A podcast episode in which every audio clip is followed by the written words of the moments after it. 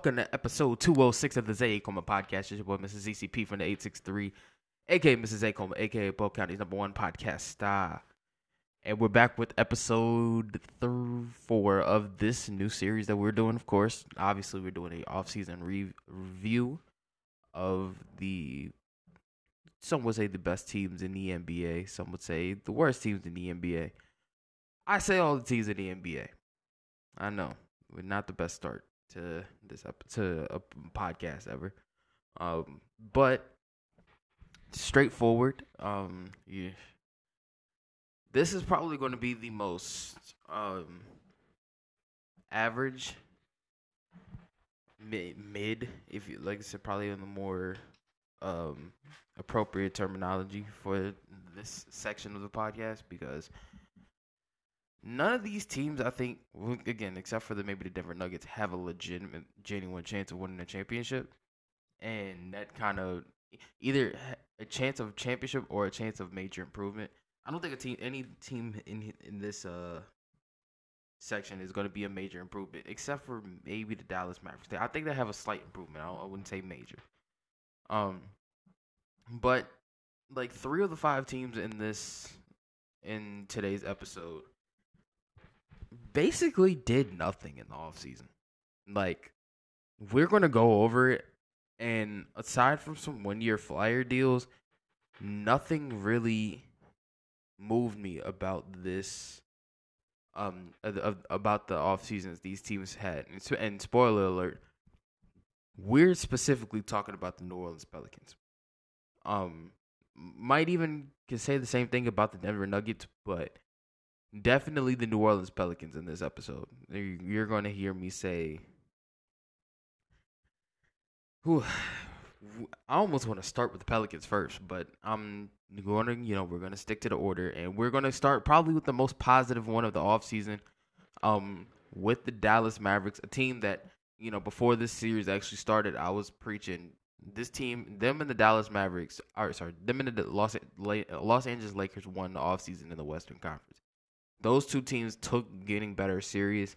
They identified holes, they identified their biggest big missing pieces, and they were able to snag said missing pieces. Obviously, the Lakers was just breaking their guys back. Dallas, they were able to flip, you know, some of their um, lesser value players on the roster, and were able to get some quality pieces back. Now, you know, obviously comes with a cost. They obviously had to sw- swap first round picks to uh, get um off the contract of one Davis Bertans, but they were able to get back in that trade. Dereck Lively, obviously, who um was a draft pick of theirs or of OKC's. Um, but I think it was like I said, the perfect fit, perfect need for them. I don't think taking Cason Wallace would have been the answer um, simply because you know Luka and Kyrie are going to be guys that play forty plus minutes a night. So the point guard position, the backup point guard position, is definitely not a a need as much as a just a insurance to have. To be honest with you, um, but they were able to secure some uh, quality pieces in the front court. I think Grant Williams is a significant upgrade from Davis Bertans, a guy that can shoot forty percent from three, but also play really good defense very, very valuable in today's NBA. Um, another guy I think is a very underrated pickup for them, Richaun Holmes, a guy that basically rotted on the Sacramento Kings bench last year, which sucked because I think Richaun Holmes genuinely can make a major impact on both ends of the floor. A guy that's you know highly efficient, low volume, um, big man who can give you a block and a half in maybe 20, 25 minutes. Um, and he's going to play some minutes on this Dallas Mavericks team because I don't see how how much longer Dwight Powell um, is the center option in Dallas. Rumor is that they're in, in line for Clint Capela as well. I would personally like to see that for both sides. I think you know Clint Capela in Atlanta is kind of run its course, and, and Onyeka Okongwu is literally his growth has been stunted from the fact that Clint Capela is a, such a good center that you can't bench him, but not good enough to build around. Um, and it's kind of unfortunate for that for the Atlanta Hawks in that situation. But Dallas, I think there's a perfect line there because Dereck Lively, I don't think is the center of the future for the Dallas Mavericks. He, I think he's solid and will work for the next couple of years, but I don't see him being like a top ten center in, in today's game. Um, but Clint Capela, I think, is somebody who can crack top ten, top fifteen. Um, in most people lists, might even crack mine in mine in my list in the next couple of weeks. Spoiler alert: We're going to do, be doing position uh, rankings. Um, but I'm very much intrigued by the Dallas Mavericks. They, like I said, they added three really, really solid uh, front court pieces this offseason. And we're able to get um, security services of Seth Curry on a fairly cheap uh, contract, about five million a year.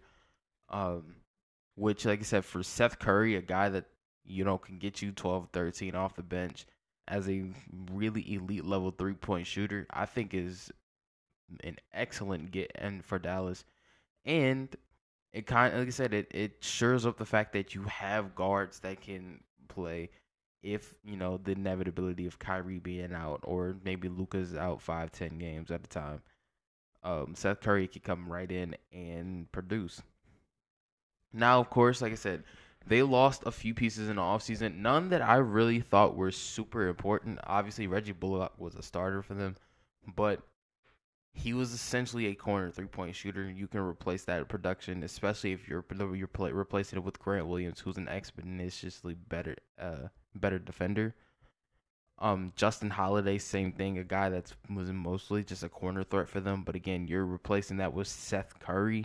I think that's like I said, in my opinion, I think it's a much um, bigger grab, and they were able to get Dante Exum back in the NBA, which I thought was a pretty uh um a personal a personally fun move for me. Um, like I said, uh, Dante was a guy that I kind of thought uh, thought would have been you know one of those those guys six six six seven point guards that could do everything, but unfortunately that didn't pan out. Um, he's essentially replacing Frank Ntilikina as a guy that gets spot minutes who can play defense. That's basically what it is. Um, and like I said, they they saw guys that they had last year filled those same roles but with upgrades and i think that was the the the important piece was to go out and get upgrades for basically the same like i said davis bertans and grant williams sort of the same player but grant williams obviously much better defender um seth curry and justin holiday have the same primary role but seth curry i think is the much better shooter which again like i said that makes sense Richaun Holmes and uh well, I guess Richaun Holmes was like the big piece because, like I said, they had zero paint protection last year. And like I said, him and Dereck Lively are, are two, and potentially Clint Capela as well, are three really, really, really solid upgrades when it comes to, like I said, one of the worst paint protecting teams uh, in basketball last year. And like I said, that's going to be up a lot due to the fact, like I said, Richaun Holmes Dereck Lively, and potentially Clint Capela are all three guys that can really play defense and play it at a very high level. okay, so we're going to get into now the Brooklyn Nets. Who we just talked about them losing Seth Curry. The Nets had a pretty underwhelming offseason. Aside from, of course, retaining the rights to Cam Johnson. Like I said, that was a really, really big get. And honestly, it hurt my heart as a Detroit Pistons fan who really wanted Cam, Tom, uh, Cam Johnson. But overall, the Brooklyn Nets, when it comes to adds and subtracts, they really did not get a ton of of of watch. I think Dennis Smith Jr. might have been the their best pickup by far. And Lonnie Walker, when he is on, he is on. And I think that's another solid grab off the bench for the Brooklyn Nets. But like Darius Bazley and Trent Wofford, I don't see getting a ton of PT on the Brooklyn Nets whatsoever. And they were they lost plenty guys who were getting PT for them. Utah, uh, Yuta Watanabe, uh, Seth Curry, Joe Ingles, uh, Joe Ingles, Joe Harris, um, Patty Mills, guys like that were really big for the Brooklyn Nets for the last couple of years and losing all of those guys to mostly contenders, specifically with uh, Yuta and, and, Seth Curry, I think was a really tough blow to Brooklyn. Um, Joe Harris, I think was like I said, he was probably the the mainstay for the Brooklyn Nets. Probably I think since 2016 he was on that. Um, so he had he would, had been there for a while, had basically grown his game there, became one of the best three point shooters in basketball. Unfortunately, injuries kind of set him back a while. Um, sadly, like you said, because he was he was going to be what probably the starting two of that championship team in Brooklyn, which is crazy to say that out loud, but he potentially could have been that starting two, like with the KD and Kyrie um duo when they when they first got Ben. I think Kyrie, Joe, KD, Ben, and Clax. I think could have been a very very decent starting five for a title a title contender. But as it stands in Brooklyn, I think they're still very much a playoff team. Mikal Bridges is going to take that next step this year. Spencer Dinwiddie, I think, is still a really good uh, point guard and a good enough point guard to lead a playoff team. Um, Clax is probably going to take another jump this year, especially in a contract year. Um, and hopefully some of those young guys, man, Cam Thomas get some rub. Like hope, hopefully, um, guys like uh, Day'Ron Sharpe, I think were two guys that really, really, I think showed in again in spot minutes, but minutes nonetheless, that they could be really solid players in the NBA. Um, I, I hope that uh, Day'Ron Sharpe gets some tick this year because I don't see a ton of, of front court depth in Brooklyn in Brooklyn right now. Like so, we mentioned Darius Bazley earlier, obviously uh, Nicholas Claxton, but there really isn't a ton of center depth in Brooklyn right now, and that's kind of frightening because you know a team that, like I said, they they don't have the greatest shooters in the world right now to play five out basketball, um, especially in the front court. Dorian Finney Smith, I think, is solid enough. But if Dorian Dorian Finney Smith is essentially your backup five, like I said, you're gonna have a lot of matchup nightmares if you're the Brooklyn Nets. So hopefully, like I said, that's something that they correct. Um, not saying that they have to make any moves. Like I'm not saying Clint Capela is in their future, but like there is, in, there's a lot of questions that need to be asked about that center, uh, center positions, backup or starting, because like I said, Clax is a free agent um next season. Unless he's extended, he's going to be a free agent, and that's kind of scary for Brooklyn because there's going to be teams that throw some money at Nicholas Claxton because of how good he is right now. Whew, this one's probably. Oh, I don't think I've even given ratings for the Mavericks. I gave an A minus for the Brooklyn Nets. I gave it a B. I uh B minus. I mean, um, like I said, they didn't have a bad offseason. It was just more mostly boring. Um, and losing a couple of those guys to contenders kind of hurt. This one's probably going to be my most controversial one, and it's a team that I actually loved, a team that I was excited that won an NBA championship, but Denver Nuggets, man. Um, this free agency specifically because I know their draft they had an A plus draft. I graded them an A plus because uh, uh, to me, to me, them and Houston won the draft this year. Detroit I think is an honorable mention, but Denver and Houston for sure is two teams that really won the draft. Um, and it's an honest to god shame that Denver could not pick up in free agency a uh, couple of key pieces like and and I'm saying this now because Denver's entire um repeat journey is going to be based off development. What they got out of Bruce, Bruce Brown last year, they're going to have to get twice as much out of Christian Braun and Peyton Watson and Hunter Tyson and Julian Strawther um, and Jalen Pickett. Like I said, those guys are going to have to play significantly better than their predecessors, like an Ish Smith or Thomas Bryant or Bruce Brown or Jeff Green. They're going to have to play those roles to perfection to for for any chance of a repeat. Because like I said, I love Jokic, but it's going to be difficult for Jokic to play any better than he did the last playoffs. Same with Jamal Murray. Um, KCP is going to have to continue his run. Aaron Gordon's going to have to make an All Star jump this year. Michael Porter Jr. has to show something this season because I think this is probably the last year of Michael Porter Jr. You know them being pretty lenient with his his play because I I think right now Bruce he definitely seems like the odd man out. Sorry, Mike uh, Michael Porter Jr. seems like the odd man out in this situation with the Denver Nuggets, and they could probably find an upgrade somewhere. Um, overall, I gave this a C minus. Um, they got Justin Holiday, which again good enough pickup as a veteran. You know, why not a guy that can spot up in the corner? He's going to get a lot of open threes thanks to Nikola Jokic. But realistically, is the Denver Nuggets that much better than what they were last year? Losing, like I said, they lost three key rotation pieces for them last year in Bruce Brown, Jeff Green, and Thomas Bryant. Um, and they, like I said, a lot of the rest of this is based on development.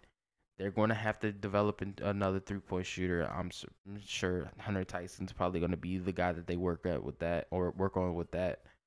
Um, defense, defense, defense. They're going to have to preach. Christian Braun, I think, was a positive defender as a rookie last year.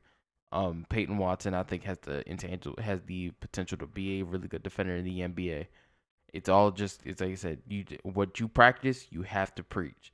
And I like I said, they're gonna have to preach that this this season in order for me to believe and be for them to be a believable contender again this year.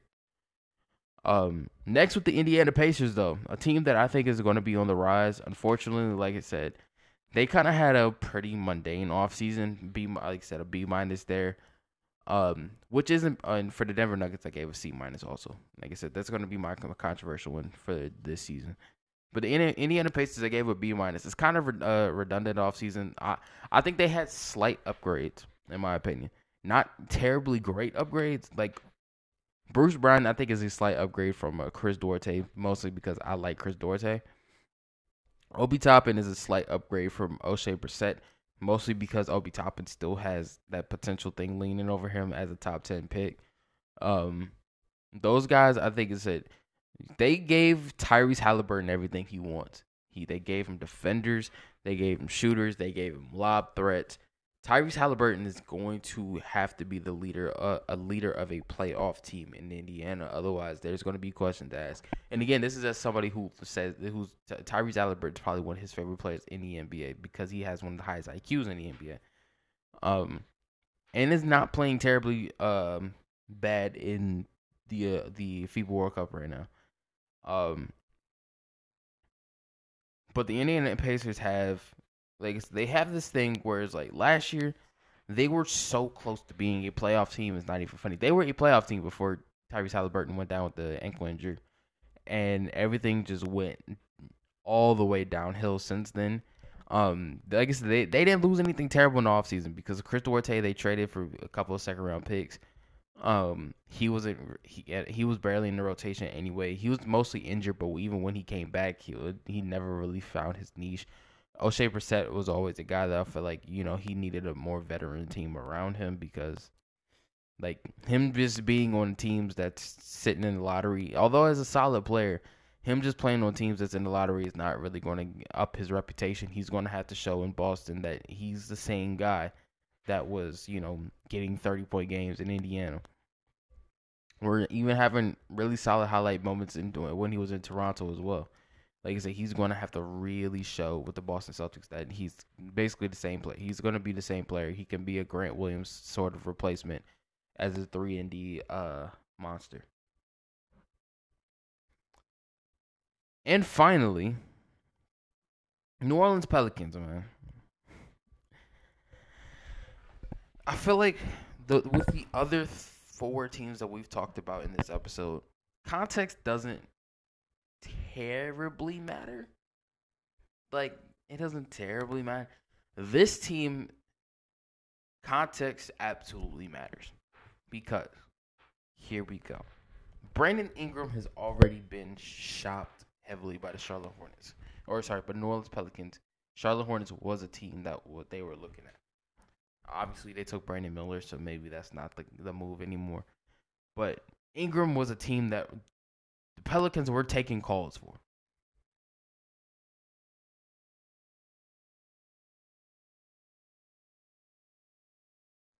Zion Williamson obviously has had his moments in off season, whether it's uh, on the court, off the court, whatever. That's beyond my business. Zion Williamson uh, on the court for what it's worth, is a franchise player. But you have to build around said franchise player. Now, again, the Pelicans, I think, are a really solid development team. Obviously, Jose uh, Alvarado, Herb Jones, Naji Marshall, Um, those are guys that have played really well under the Pelicans banner. Um, and were all relatively, you know, unknown names prior to their stint in New Orleans. Herb Jones was a second round pick, but you, you get my point. So, the Pelicans currently consist of Zion Williamson, who has his situations going on right now. Brandon Ingram, who is, you know, pretty unhappy about the unhappy right now about Team USA, but has been unhappy about the, the situation currently going on in New Orleans. And not a ton else to build, man. CJ McCollum I love, but is kind of not CJ McCollum anymore. Um Jonas Valanciunas, I think, is pretty much one of the more redundant centers in basketball. He's a guy that's going to give you a double double and is going to give up a double double every single night. Um, and I don't think that bench is enough to win it. Uh, to to be a serious contending team. Like I said, Jose Alvarado, Dyson Daniels, those guys, those are young guys that I really like how they play. Um, Naji Marshall as well. Uh, but it just isn't. Again, same similar with the Denver Nuggets, but the Denver Nuggets at least have a championship to fall back on. The Pelicans were a play-in team last year. If let's just say hypothetically, Zion Williamson misses another like 35, 40 games this year. Heck, if he misses the season, the New Orleans Pelicans have to blow it up. I don't see them getting a superstar. Uh, the, like Giannis ain't coming to New Orleans for gumbo. Basically, what I'm saying. You're not getting Embiid. You're not getting Giannis. You're not getting what's another star that might request uh that might be out. Um, you're not getting Mitchell. Probably not getting Jaylen Brown. Like those aren't guys that I see New Orleans getting this offseason. So, or in this offseason, next offseason, or ain't really any offseason. So again, you're gonna have to blow it up. Zion's gonna have to go. Ingram's gonna have to go. McCollum's gonna have to go. Valanciunas is gonna have to go. You need something around your young guys. Dyson Daniels is going to be the future of this franchise. Whether good or bad, he's going to have to be the, their focal, their priority for the next couple of years. Because I think I think he can be a solid player, similar to what we talked about with Dante Exum earlier. It was you know potential of a six six six seven guard that can do everything, that can score, that can play make, that can defend, that can rebound, that can lead, shoot pretty efficiently. Like a, uh, that's something I believe in Dyson Daniels that he can do. It's just for the simple fact that I don't think he's going to get enough run in New Orleans for people to care about Dyson Daniels simply because there's so much surrounding Brandon Ingram right now and Zion Williamson. Um, we talked about Valanciunas, like I said, one of the more redundant guys in basketball. CJ McCollum, kind of the same thing, but on the perimeter. Um, conversations are going to have to be had about the New Orleans Pelicans this offseason before, or this season before I can take them serious again. Because, like I said, when they were playing Phoenix in the first round and taking them to six without Zion, I think that was probably the peak of the New Orleans Pelicans franchise. And I think everything has plateaued since then. Like, I'm not taking Ingram um serious right now. He's playing absolute dog water in in uh Team USA right now, which is unfortunate because I thought he was going to be the main guy with the t- from Team USA but it looks like it's basically the Anthony Edwards and Austin Reaves show from what I can see. Um, and it's it sucks because I really really want a Brandon Ingram's breakout so bad, like top ten player breakout. but like I said, hopefully with the New Orleans Pelicans, this is just a a bump in the road off season. They can still get back. They got uh, like I said, hopefully they can get a healthy Zion opening night Brandon Ingram f- focused, and like I said, the rest of those young guys coming out to play because like there's something something special when this Pelicans team is clicking, but it's been like three years yet now, and this team still isn't clicking. So like I said, conversations are absolutely going to be had about if this Pelicans team is really the best best course of action, short and long term. Whew, like I said, this is a pretty short episode because, like I said, not a ton. Obviously, New Orleans made one move this offseason, and that was re- uh, signing Cody Zeller. I know they drafted Jordan Hawkins, which I thought was a pretty good pick, but Cody Zeller being the one free agent that you sign makes this an F offseason. I didn't give him an F, but it kind of gives off F vibes. Um, C minus to a D plus is actually what I gave it. C minus if if you know they can get production uh value up from guys like Naji Marshall and um and Jose Alvarado. Like I said, those guys I think could potentially get this up to like a C minus to a C. But right now, this offseason is absolute turd for the New Orleans Pelicans. Um, but yeah, if you missed the previous 205 episodes of the Take Home podcast. You can check them out on Spotify, on Google Podcasts, on Apple Podcasts, on Amazon Music, and of course, right here on Spotify for podcasts. Until next time, I love you. You love me. Let's love each other. Goodbye.